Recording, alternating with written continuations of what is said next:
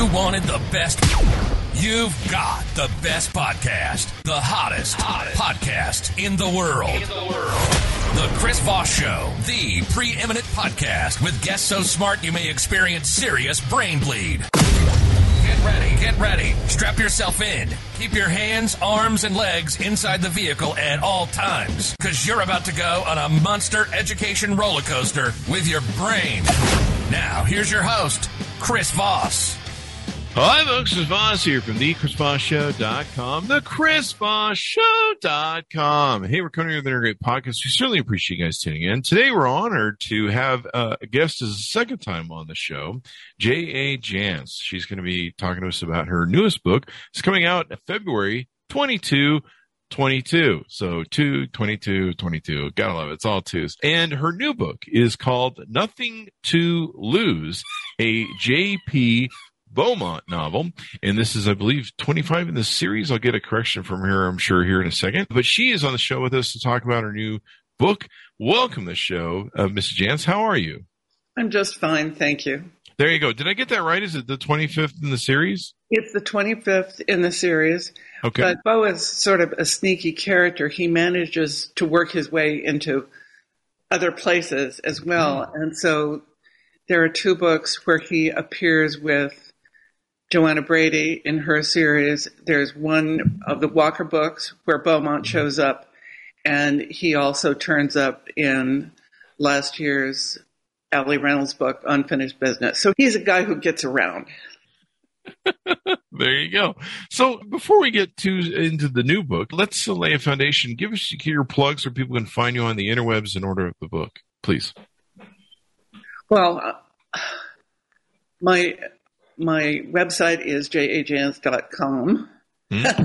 That's hard to remember. I have a weekly blog, which is sort of a window on my world of what's going on in my life in any particular week. It's you can go back through the autobi- uh, through the archives and read.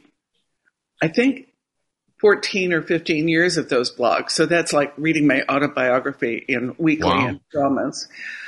Uh, I also have a newsletter, and when people send me an email, I'm the one who responds to the emails. I, I don't have a secretary who does the responding. I, I'm the one who does it. Autocorrect misspellings and all. Last week, I tried to send someone a note saying, thank you for being a loyal reader. And autocorrect changed it to a local reader, and of course, somebody who lived across the country. But not all the typos are mine personally. But I'm, yes, this is my 25th Beaumont book, but I have over 60 books, all of them in print in four different series, which isn't bad for a girl who was told in 1964 that I wouldn't be allowed to enroll in the creative writing program at the University of Arizona because I was a girl. And so having all of those books out, many of them on the New York Times bestseller list, is sort of the world's best revenge against that guy. I've, I've, looked, and as far as I can tell, the guy who taught creative writing at the University of Arizona never had anything published. So how oh, dare wow. he tell me I couldn't write? well, this is quite an accomplishment. I just got my first book out uh, last year, my very first one. I'm 54, so I got to really work hard to catch up to you. It was 60 books. well, I didn't start until I was 38. I the first book I wrote was never published by anybody because it was 1,200 pages long since I wasn't allowed in the creative writing program, I didn't know that there were some things I should leave out, so I put everything in. Huh. And while that book was out, I did find an agent, and the agent wasn't able to sell the book. And for good reason, it wasn't ready for prime time. But a lot of first time writers, if they find an agent who isn't able to sell the first book, they fire that agent keep the manuscript and get a new agent. What I did was fire the manuscript and keep the agent. And so that original agent who didn't sell my first book is still my agent all these years later. But while that book was out on the Turndown Trail, she suggested I try writing something that was totally fictional. That was sort of a thinly fictionalized true crime, that first book that never got published. So I was living in Seattle. I was a divorced single mom with a full time job selling life insurance. And in the fall of 1982, I started trying to write a detective novel based in Seattle. So I created this character. I named him J.P. Beaumont, Jonas Piedmont Beaumont. I gave him a place to live in the Denny Regrade area of Seattle, now called Belltown, by the way. And uh, I gave him a job. He was a full time homicide cop for Seattle PD. And then I sat back and waited for him to do something, and he, he didn't do a blooming thing. For months, I could not, I couldn't get that book to gel. It just, it wouldn't work. No matter what I did, it wouldn't work. So finally, in March of 1983, I sent my kids to Camp Orkila for spring break. And then I got on the train here in Seattle to go to Portland to visit one of my friends from my life insurance days for the five days while my kids were at camp. I got on the train with a stack of new blue line notebooks and a fistful of ballpoint pens. And as the train pulled out of the King Street station, I thought, what would happen if I wrote this book through the detective's point of view? That's what I thought. And then I thought, well, why don't we try it? So I got out a notebook, I got out a pen, and I wrote the words, she might have been a cute kid once. That was hard to tell now. She was dead. Mm-hmm. All of a sudden, there I was on the back of Magnolia Bluff in Seattle. I was walking around a crime scene in J.P. Beaumont's shoes. I was seeing what he saw. I was hearing what he heard. I was hearing what he said, but I was also hearing what was going on inside his head. And J.P. Beaumont and J.A. Jance have been character and author for 40 years now. Wow, that's amazing. Incredible um, serendipity. It's, I, I had, while I was in Portland that week, I wrote 30,000 words by hand. I, I didn't have a computer then. I had blisters on my wow. writing fingers. The story was constructed in my head, but I had to find the right point of view to tell it. And so Bo's my guy. We've been together all this time. We've been together longer than I've been with my second husband. In fact, my my second husband and my first date was the grand opening party for Until Proven Guilty in 1985. but what I like about Bo is his sort of quirky sense of humor. He he surprises me on more than one occasion. he was a full time cop when I started writing about him, mm-hmm. and he had to he couldn't be at work all the time, so I needed to give him something to do when he wasn't at work. Well, I spent 18 years of my life with a guy who died of chronic alcoholism at age 42, a year and a half after I divorced him. And turned out I wasn't in the creative writing class where they say, write what you know, but I was smart enough to figure that out on my own. so I had Beaumont drink. I knew a lot about drinking. And uh, so I wrote four books in that series. I, when I sold the book, I thought it was a standalone book. Avon Books bought it as a series, and then I had to figure out how to keep on going. So the fourth book in that series came out. I was down in Portland again, doing a book signing at uh, Walden Books in the mall down there. I was sitting out in the mall's hallway with my books on a card table in front of me. And a woman came up to the table and she said, Bo drinks every day. he has a drink of choice. It's starting to interfere with his work. Does J.P. Beaumont have a problem? I look at her and I said, These are books. but in the course of that set of signings, six other people asked me the same question. Wow. And I realized that what I had put into the book was a very realistic view of someone who is a serious drinker and who has not yet come to terms with it. Mm. So that was in book four. Bo goes into treatment in, he has his first blackout, undeniable blackout. He's had them before, but he could always talk his way out of them before. He has his first blackout in book number seven. He's in treatment in number eight. And so he's been sober for way more books than he was drinking. But I still have people who tell me they liked him better when he was drunk. I worry about those. Well, he can always fall off the horse, you know. That's the matter. But, but what I find is whenever it's time to write a Beaumont book, he, he's grown, he's changed over the years. He's come, he's reconciled with his kids.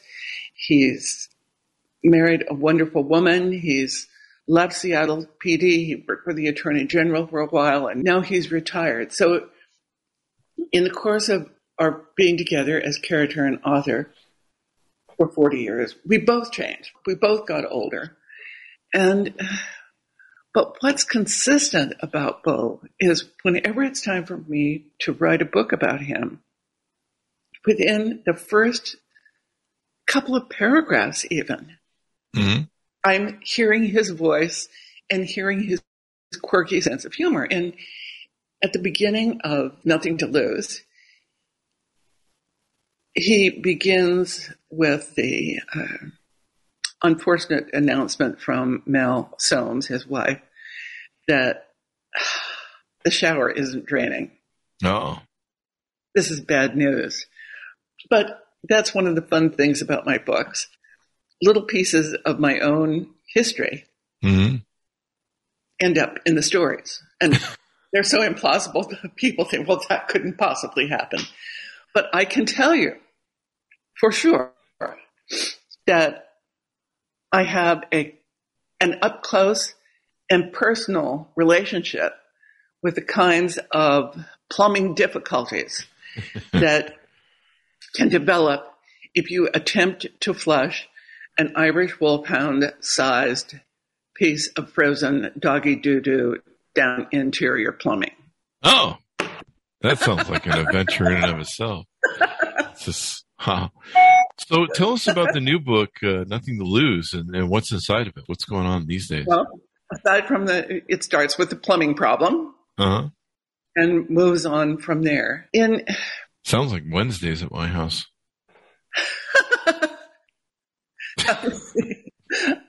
um, in book number 14, a book called Breach of Duty, J.P. Beaumont's then partner, Sue Danielson,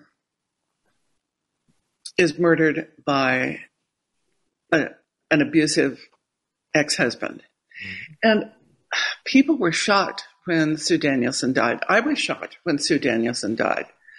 But the thing about domestic violence is we all pretend that doesn't happen to anybody. We know it, it only happens to other people. And of course, by then, all my readers knew Sue Danielson and they were really attached to her. And so when she dies at her former husband's hands, it was really shocking. Mm. But that event, Sue Danielson's death, was a real watershed moment for Bo. It was what propelled him to pull the plug on his career at Seattle PD. It was what set him off working for the Attorney General's office for a number of years. But that event still haunts him. It's something that comes back to him uh, in nightmares over and over, PTSD. Mm-hmm. And so that's that instant is still very much a part of his life. That night, Sue Danielson's young sons, Jared and Chris, were in the other room when their father came in and, and was having this terrible row with their mother. And Jared reached out to Bo, and Bo said, Take your brother, get the hell out of there, and and I'll somebody somebody will come get you, but you get yourselves as far away from the incident as you can. Mm-hmm. And because Jared did as he was told, he and Christopher survived that night when their mother did not. Oh wow! So now, on this morning, when J.P. Beaumont is retired, dealing with a plumbing problem and B decorating for Christmas, there's a knock on the door, and here is this young man in priestly attire who tells him his name is Jared Danielson, and he's come to Beaumont asking for help in finding his younger brother Chris, who is now a missing person. oh. So, of course, Bo says yes to take on this task, and because he has skin in the game. Mm-hmm. And Jared disappeared in, or Jared Christopher disappeared in Alaska, and so Beaumont heads off to Alaska in the dead of December when he never expected to go to Alaska at, in December. And uh, so a lot of this book takes place in wintertime Alaska. Ah, cold. That's cold. a that's a heck of a time to go there too. So that's what the book is about. I spent five years as a K through 12 librarian on the Tohono O'odham Reservation west of Tucson. Mm-hmm. I told 26 stories a week in K through 6 classrooms. Some of the stories were the stories we all heard growing up Little Engine That Could, Molly Whuppie, Cinderella, all of those.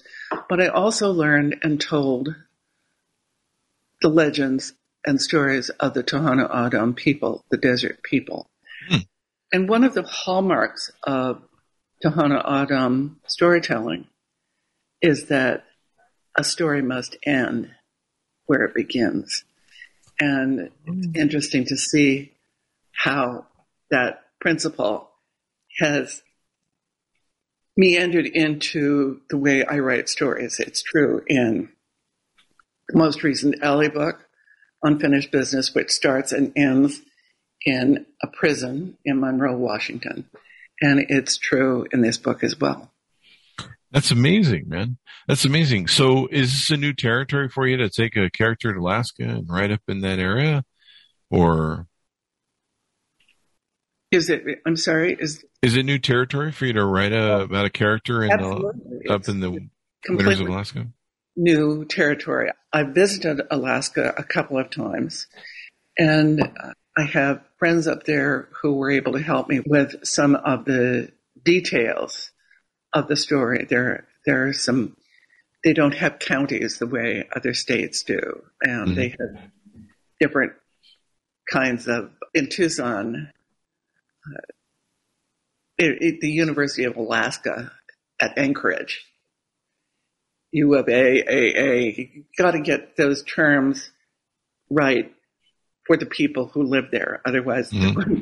they're like, this is wrong. And uh, I asked, I asked my friend Diana Conway, is there a word, a real, there's a character in this book that I really love. As soon as I met Twinkle Winkleman, she was just the cat's pajamas. Mm-hmm. And so I asked my friend Diana, is there a word for out for people from outside who come to Alaska and know absolutely nothing about it. She said, yes, the word is Cheechako. And I was sure I had never heard that, that term before. And of course, I used it in the book. But then I mentioned that, that terminology in one of my blogs, and someone immediately sent me a totally politically incorrect recording of an old time song. Squaws along the Yukon are good enough for me, and and the word cheechako is in that song. So I had heard that song before, but that word before, but I didn't remember it. That's amazing. Wow. And so, is, what are some other things you can tease out about the book for readers? I'm, I'm sorry, I didn't hear that. Uh, what are some of the other things you can tease out about the book for readers? What's inside of it? Well, Twink, I think she is. I, I, she is tough. She is determined. My my husband is a gearhead, and I have. I'm a secondhand gearhead. So for years we have watched Motor Trend uh, wheeler dealers, and last year they had an episode where they uh, rehabbed uh, 1950 something international harvester uh. Well, I didn't even know international. I, I knew international harvester did tractors, but I didn't know that they built the first SUV style suburban kind of vehicle. Mm-hmm. And as soon as I met Twinkle Winkleman, I knew that is exactly the vehicle she she had to drive. So she's a shuttle driver, but her carryall, the luggage rack overhead, is stocked with spare parts. Oh, really? So that it, it, well, gasoline and spare parts. So if she has any kind of car trouble when she's out in the wilderness, she can fix it herself. She is she's a very interesting woman, but her, her name is Twinkle Winkleman. And when I created that name, I was thinking about that old Johnny Cash song about a boy named Sue. She's had the same kind of difficulties with her name, Twink, as as Sue had with his name. This is quite unique at, at, all. So, do you? How are you doing with new books? Are you planning on? I mean, this one stands alone, right? So people can read this one if they haven't read the other ones in the series. One of the reviewers said that they they had never read any of them, and they said you just pick it up and go. But I have a secret. For years, people have told me that reading my books is like eating Fritos because you can't read just one. I have that problem. And if people end up liking this one, even if they're brand new to the series, they may want to go back and start from the, the beginning. I have IORs who are in order readers. I have DTRs. Those are dead tree readers. Those are people who only read books, either hardback or paperback. Then there are SERs. Those are the sharp-eyed readers who spot typos and send them to me by express mail. Wow. So, uh, so a lot of the people who start with a, a new book will go all the way back to the beginning and start over. And of course, if they meet Bo in those early years when he was still drinking and carousing, uh, they might not like him very much. Mm-hmm. But and it turns out in uh, the book before, the Beaumont book before this, one of his carousing nights came back to haunt him in the form of a granddaughter he never knew. Oh. From a child he never knew he had.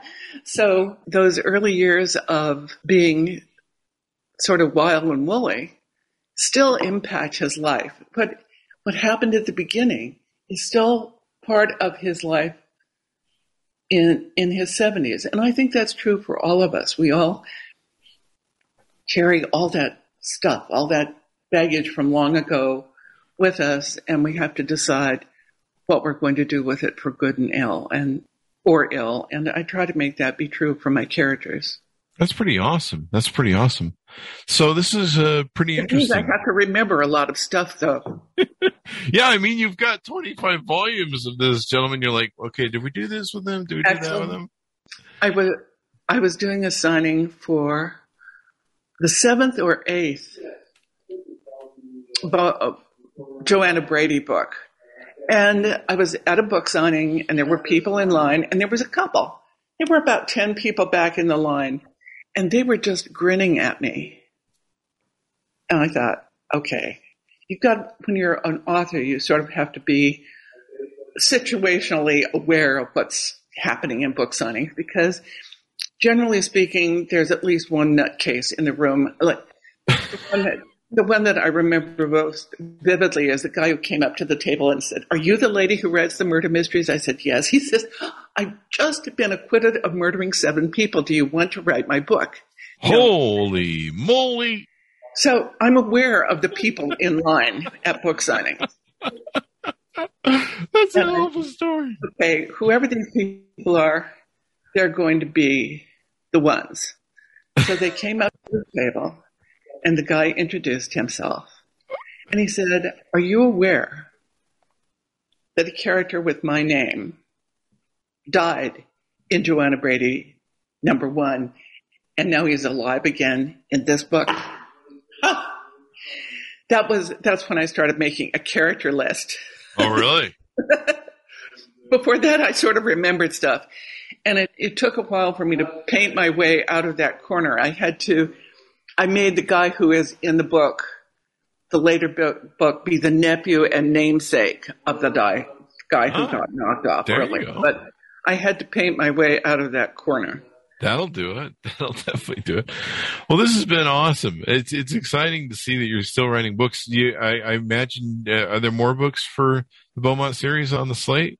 I I'm writing the next Ali Reynolds book right now, and I don't know what'll be next after that. I've sold more books, so I'm going to have to write them. and I can see that the Yardman has appeared. The he's got the weed blower. Oh. And as soon as, as soon as my two dachshunds are aware of that, they are going to come racing in and raise hell. Well, so, let's round this out. It's been wonderful to see you again, Judith. Thanks for coming on the show again. We certainly appreciate it. Thank you. I've appreciated being here. And please send me a note when this is live so I can let my fans know. We certainly will. And then uh, give us your plugs one more time, the dot coms or wherever you want people to go find J-A- you on the interims. J-A-J-A-N-C-E dot com. And my blog posts uh, on the blog, both on my Facebook author page and on the blog every Friday morning. I told you yeah, there you go. There you go. Guys, order up her book, Nothing to Lose.